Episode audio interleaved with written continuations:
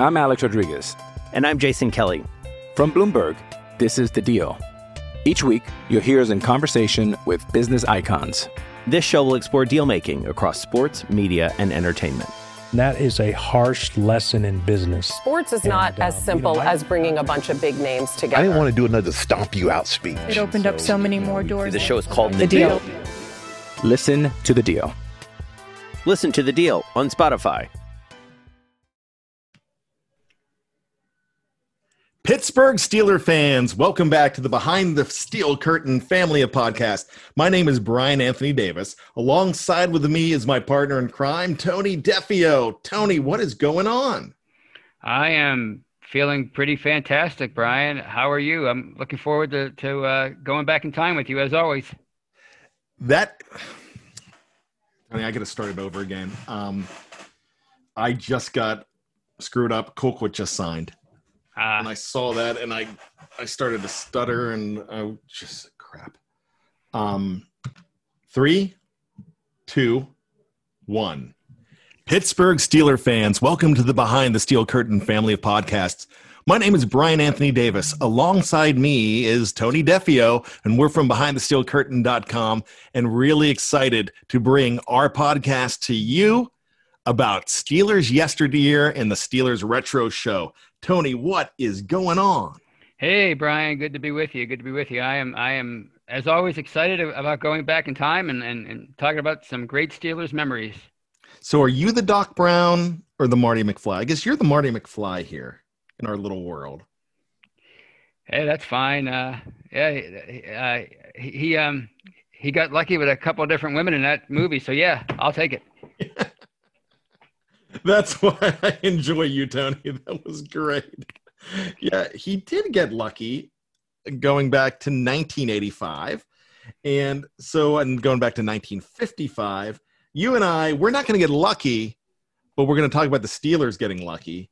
And the Steelers were good, but in that 1995 season, they definitely had to get lucky.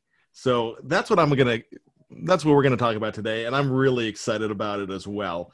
So let's go back in time to november 19th 1995 tony it was a time when bill clinton was nearing the end of his first campaign as potus potus oj oj simpson. He was busy.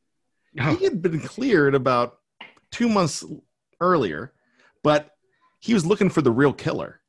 yes. He's not on about, but he was looking on golf courses for the real killer.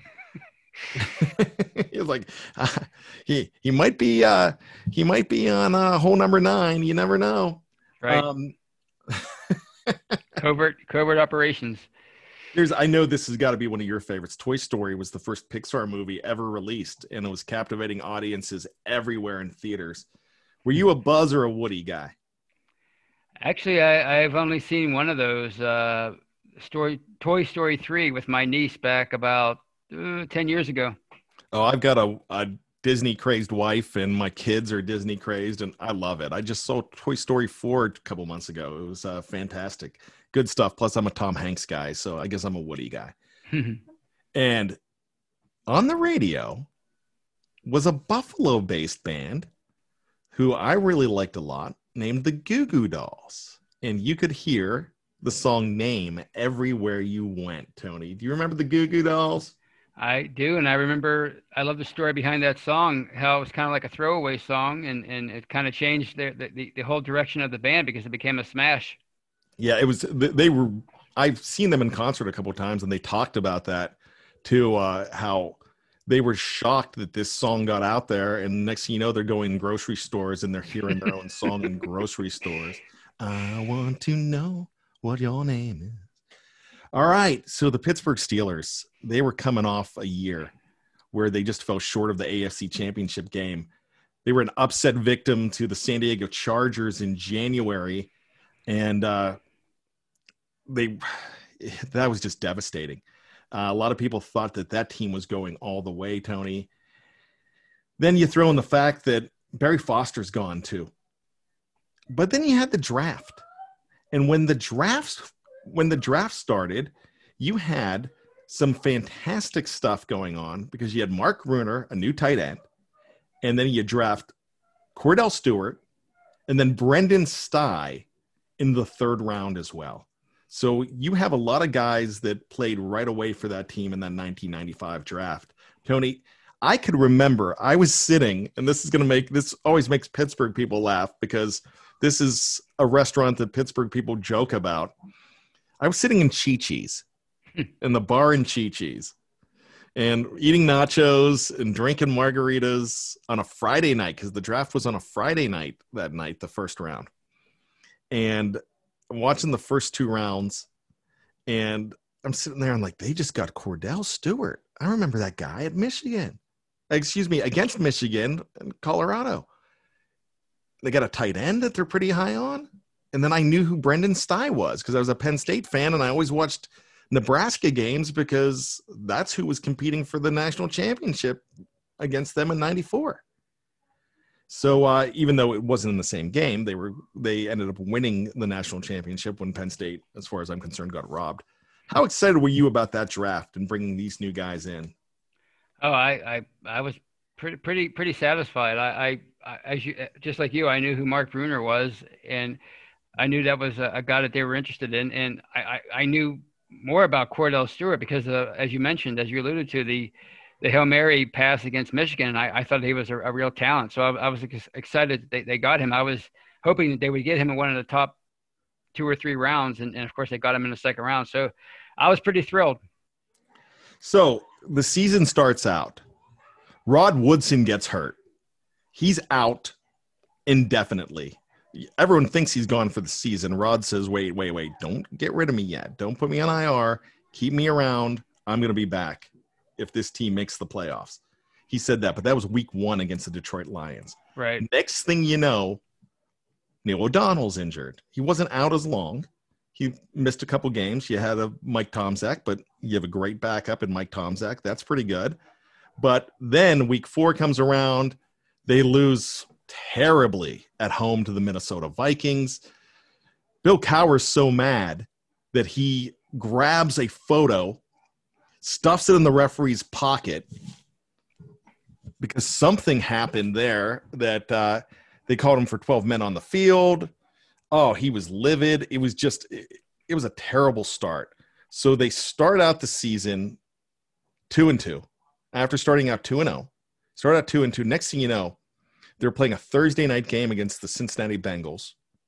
They're three and four. The week before, they lost to the Jacksonville Jaguars. So it, it's it's awful right now. Then they go on a three-game winning streak, and you're feeling a little bit better, but there's still a lot of heartburn with this team. But they're six and four. Then after that, Tony, you've got a huge game with the Cincinnati Bengals that just embarrassed you not too long ago, three weeks before, and it's right before Thanksgiving, and you're six and four, and it's a crucial, crucial game. What was your thoughts going into this game? How must win was it? Uh, it was it was it was critical because as you as you mentioned, the Bengals came into Three River Stadium on a Thursday night and and beat up on the Steelers 27 to 9 to uh to drop them to 3 and 4 and they were at that point they were 6 and 4 meaning the Steelers and the Bengals were 4 and 6 so uh, a win by the Bengals would have drawn them one game closer and all they would have had to do was tie the Steelers to uh, win that head-to-head tiebreaker and, and be in first place in the AFC Central the old AFC Central so it was, it was very critical that they walk out of uh, Old River Front Stadium with a win Absolutely. And I, I got to tell you, Cincinnati had Jeff Blake. They had a they had a defense that could uh, they could beat you up, and just really worried about this team at the time. So this was huge, and the Steelers really needed a signature win, and they had to have it. They had one just a week before against the Chicago, excuse me, two weeks before against the Chicago Bears. They the only time they have ever won in Chicago, and it was an overtime game, and they had to come back. So this team definitely had some comeback abilities, and they were definitely going to need it again going into this game. So Cincinnati starts the game off, Tony. They started off hot from the opening kickoff on. David Dunn gets the ball. Norm jo- Johnson kicks it off. David Dunn around the eight yard line. then, then he does something that you don't see a lot of. He threw it. He threw a pass all the way across the field, and it was it was a good pass. Yeah. It was a legitimate. It, it was behind the line of scrimmage, but through a strike Right. to a guy named David Hill, who I don't remember David Hill that much. He ran the ball 62 yards all the way to the Steelers' 35 yard line. Right off the bat, that that crappy Riverfront Stadium crowd was going nuts. Right. And what were you thinking? You're like, here we go again already. Yeah, I mean, uh, what a- what a nightmarish way to to start off a, a game, and and I went and rewatched it on YouTube, and and the thing that I found extremely annoying was the uh, the the Bengal roar that they played every five minutes, especially early in that game uh, when the Bengals got off to a hot start, and uh, especially right after that play, you open up you open up the game with with a, a trick play on, on on special teams, and it works, and and it sets sets uh, you're all of a sudden right off the bat you're if you're the Steelers your backs are against the wall. So Greg Lloyd, Kevin Greene, the Steelers defense, they're they're trying to buckle down here. They force a third and eight. But on third and eight, Jeff Blake throws a 25 yard strike to Carl Pickens, who goes down to the 10. Then the East Carolina QB does it again. He finds Darnay Scott, who beat Willie Williams. Willie, Willie Williams had a great year that year, but he beat Willie Williams for a four yard score. It's 7 nothing very early on in this game, Tony.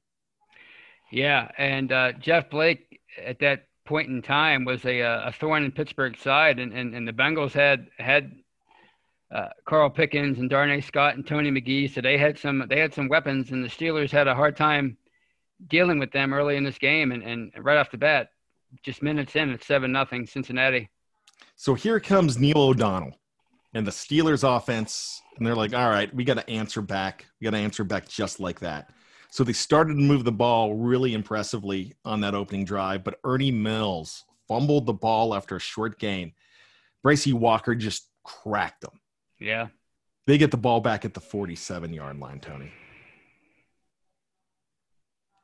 But Steelers defense wanted to step up as well. Kevin Greene sacked Blake to halt that drive. The Steelers moved the ball again, courtesy of some positive runs by Eric Pegram and Kordell Stewart. Stewart had a great run on that play. He was he was like a like an antelope watching a deer run. I mean, he was he was so graceful running the ball and he streaked down the field. But the drive stalled with a sack. Um, it was a former Penn Stater, Andre Collins, who Yeah. was there as a backup because James Francis got hurt.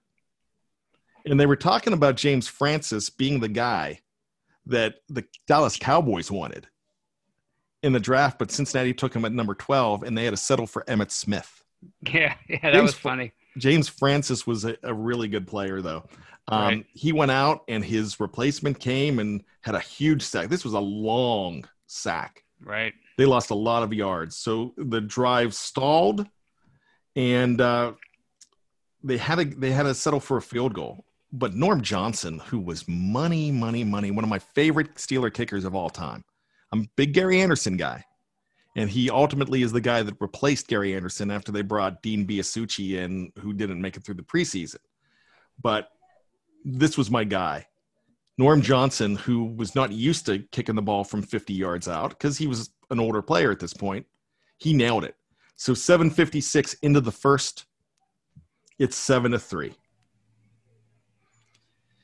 Tony, so you're feeling a little bit better here. They're they got back in the game with at least a field goal. It's a lot more manageable, huh? Yeah, I mean they they they survived the the uh, the turnover by Ernie Mills at, at midfield, so uh, it could have very easily been been a uh, an onslaught early on, but they they survived that and they they got back into the game with uh, with Norm's field goal, who, as they said on the telecast and visually I could I, I could confirm it, he could have made that from 60 yards. I mean he absolutely uh, nailed it. So, not so fast, my friend, though.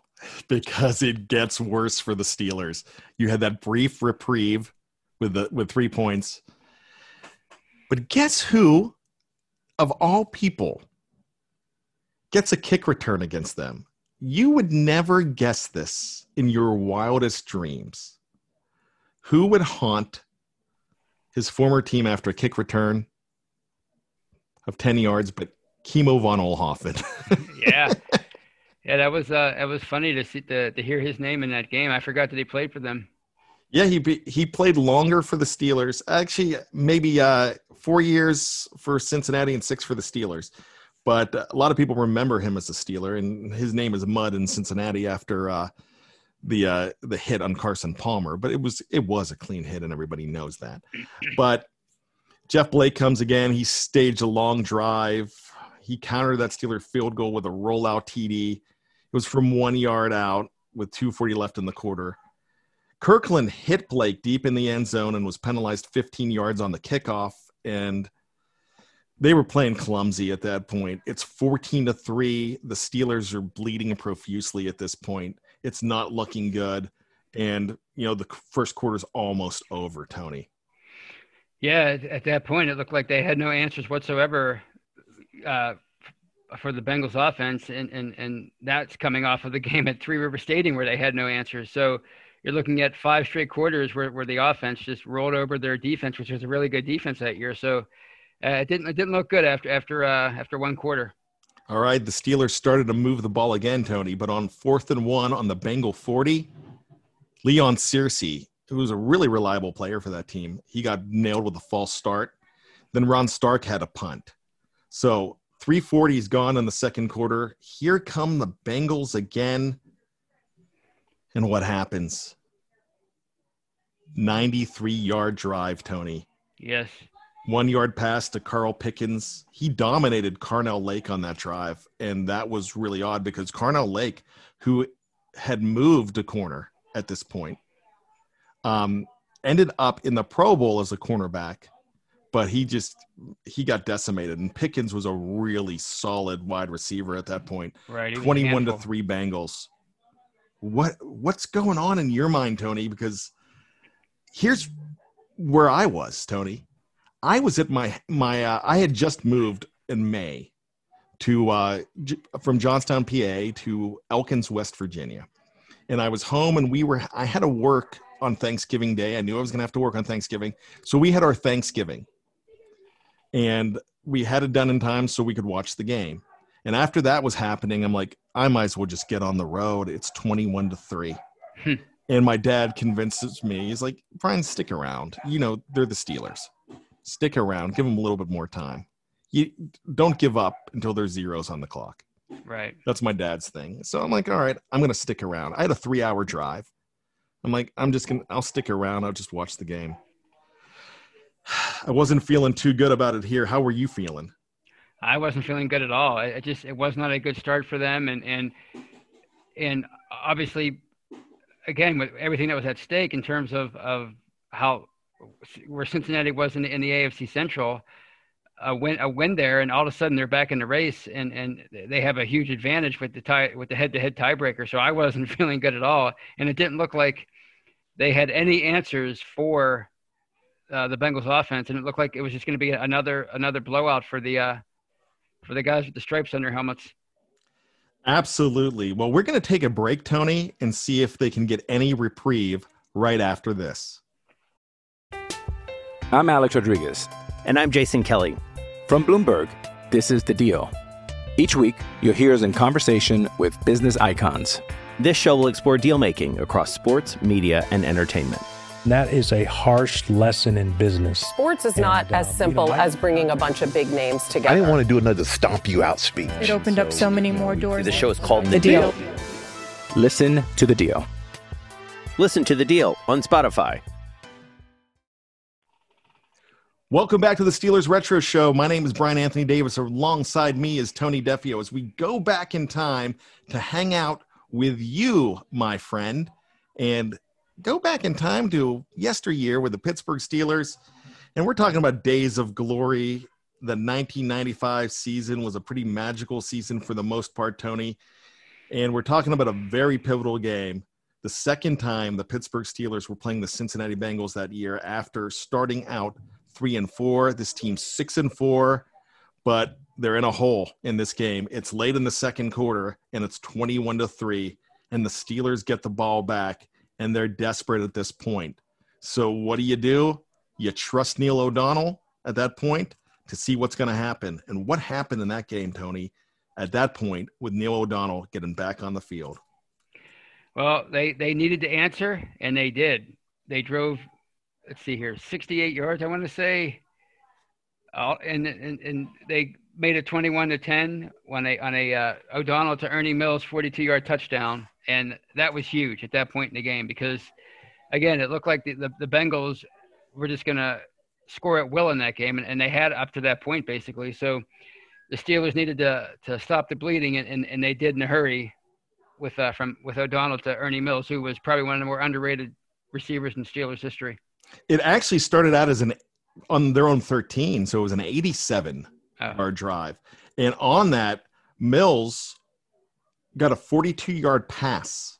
He caught one from it was his fourth touchdown of, of the year from 42 yards out. Neil O'Donnell he pump faked the heck out of Corey Sawyer and froze the Florida State alum and the lead was cut to 11. So that's a big deal at this point. It's now 21 to 10.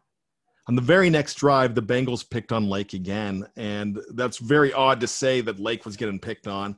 Um, he was filling in for Rod Woodson. He was called for a pass interference. He grabbed onto a flying Darnay Scott. Maybe it was a good thing that he did, but it was a 41 yard penalty, and it set Cincinnati up at the 15 but they were able to hold them. Doug Pelfrey kicks a field goal. Then the Steelers get the ball back, though. And after a 32 yard catch from Charles Johnson, Norm Johnson counters with a three. So the Bengal coach, Mike Shula, at the time, he made an odd choice. He had Blake kneel on his own 25, his own 25 yard line, not with 13 seconds left, with 53 seconds remaining in the half. So it's 24 to 13 at intermission. They've got an 11 point lead. But Tony, 53 seconds in today's NFL is a long, long time. Yeah, and and as as we mentioned, you know, the, the Bengals had great success against the Steelers defense up to that point. You know, the, we're talking six straight quarters of total dominance by Jeff Blake and his receivers, uh, the the aerial attack, and and why why Shula? He was a young coach at the time. Maybe he was he just he was happy to have that 11 point lead. But it, uh, I know the the folks at Riverfront Stadium weren't too happy. They they they let him have it with the Boo Birds, but it seemed like that had been a good opportunity to, especially since Pittsburgh had the ball to start the second half. That would have been a good opportunity to go and, and, and get those three points back that Norm Johnson just just kicked to make it 24-13. I'm sorry, uh, uh, they, they get a two touchdown lead at that point. Yeah, so yeah, it was uh it was still 20 it ended up 24-13 at halftime. After the half, you're thinking, all right, the Steelers are going to get the ball back. They've got to do something right now. They're only down 11. They get to receive the second half kickoff. Then there's an impressive run by Eric Pegram. And he gets hit. He's trying to make an extra effort, and it's a nice run. But nice runs are ruined when you fumble the football on that extra effort. Bracy Walker collected his second fumble recovery of the day at the Steelers' 34 yard line. And you're like, here we go again. Yes. Then comes Jeff Blake, his third touchdown of the game. There's only 429 gone in the quarter. Tony McGee, the tight end, catches it in the end zone. It's 31 to 3. The Steelers seem doomed, Tony. It was an it was an embarrassment. It's now 31 13. What are you thinking? 18 points when they were getting the ball back at halftime, Tony. it's funny. Uh, you, you, mentioned uh, how things were going over your way, but I was watching it with my, my two uncles, my uncle Eugene and my uncle, my late uncle Tony. And he said to me at that point, right after Tony McGee scored the touchdown, he said, just relax. Cause I was, I was getting all worked up. You know, I was a young guy at, the, at that time. He said, just relax and just watch the rest of the game. And his point was, it's it's it, it, there's no point in uh, in worrying about it. The game's over. They're they're done. Just relax and and just enjoy en- enjoy the best the rest of the game as best you can. But he was actually pretty prophetic, as we're about to find out, because it was all Steelers after this. Yeah, it was. So uh, I'm glad you sat back and relaxed because this is a, probably about this might be about the time when my dad told me to stick around. I I can't remember exactly, but he said the same thing: stick around. It's it's the Steelers. Hang out with us a little bit more. Um, and they never do that. They're, my mom's like, get on the road, get home, call us, Mhm. let us know you're okay. A three hour drive, you know. Um, right. Tony, teams with championship dreams, they refuse to die.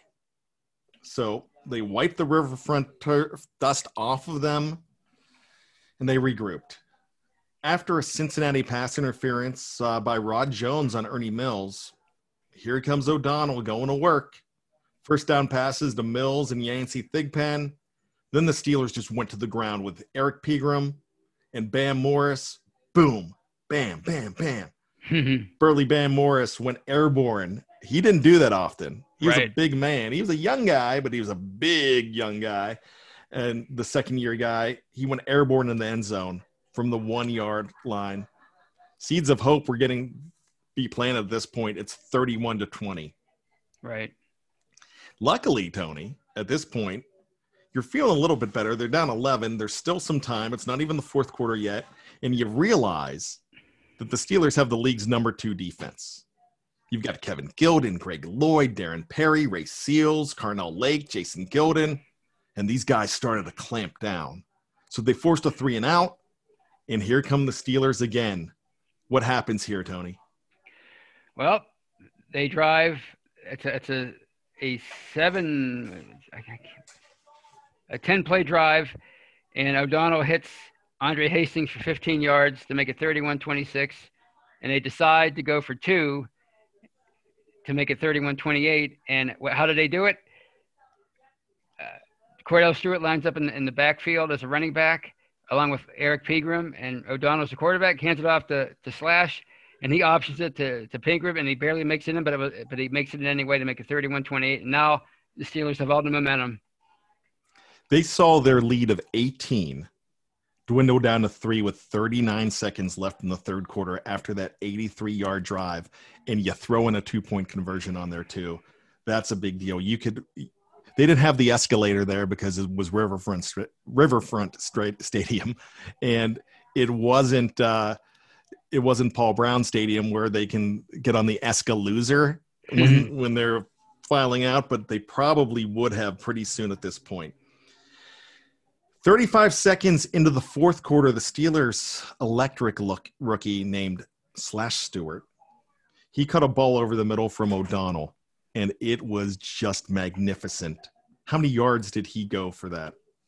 He went 71 yards right down the seam, and and the uh, the NBC crew, especially Paul Maguire, he was calling for it. He's like, this guy is wide open, and Neil O'Donnell has to find him, and he eventually did, and it was uh, it was very exciting. I remember uh, jumping up and down in my living room, and my grandmother and mother were in the basement doing laundry, I guess, and they were going, honest to God, what the hell's going on up there? So that's something I always remember from that game, and uh, uh, that was definitely the, the the honeymoon of the of the Slash Stewart era in Pittsburgh, and, and he was definitely the toast of the town at that point, and he was an exceptional football player overall. He was obviously he wanted to be a quarterback, but he was an overall great football player, and that that play right there just typified uh, the kind of uh, the kind of receiver he he, he was as well as, as everything else quarterback running back everything slash we were smitten with this guy. We loved him.